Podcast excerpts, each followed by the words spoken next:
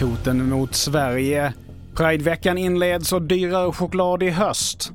Men TV4-nyheterna börjar med att Ryssland måste ta till kärnvapen om Ukraina tar kontroll över ryskt territorium.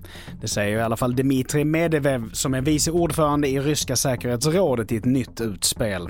Hotet kommer efter uppgifterna om att den ukrainska militären har siktet inställt på Krimhalvön. Så till Sverige, och efter koranbränningarna så har nu flera muslimska länder reagerat och att säkerhetspolisen nu sagt att det finns konkreta allvarliga hot mot Sverige. Hans Brun som är terrorforskare på Kings College ger råd för hur man ska tänka kring säkerhetsläget i Sverige. Man ska fortsätta leva som vanligt, följa nyhetsbevakningen noga. Om myndigheterna kommer med anvisningar, då ska man följa de anvisningarna. Och det viktigaste av allt man ska göra som enskild person, enskild medborgare, det är att inte sprida rykten så man inte vet varifrån de kommer.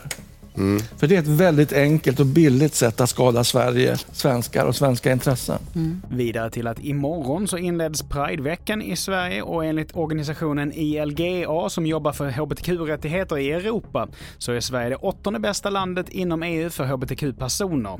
Sist på den listan ligger Polen. Ja, för 4:e året i rad så har Polen i år utnämnts som det landet inom EU som har sämst rättigheter för HBTQI-personer.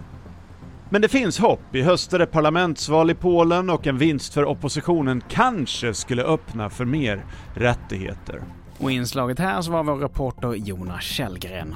Till sist, för chokladälskare så kan hösten bli tuff. Priset på kakaobönor har nämligen skjutit i höjden, och något som troligtvis kommer innebära högre priser och mindre förpackningar på choklad.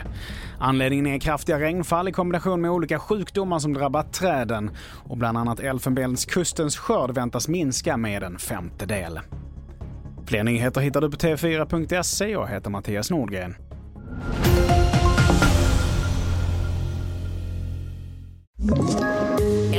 Tips från Podplay. I Fallen jag aldrig glömmer djupdyker Hasse Aro i arbetet bakom några av Sveriges mest uppseendeväckande brottsutredningar. Går vi in med hemlig telefonavlyssning och då upplever vi att vi får en total förändring av hans beteende. Vad är det som händer nu? Vem är det som läcker? Och så säger han att jag är kriminell, jag har varit kriminell i hela mitt liv. Men att mörda ett barn, där går min gräns. Nya säsongen av Fallen jag aldrig glömmer på Podplay.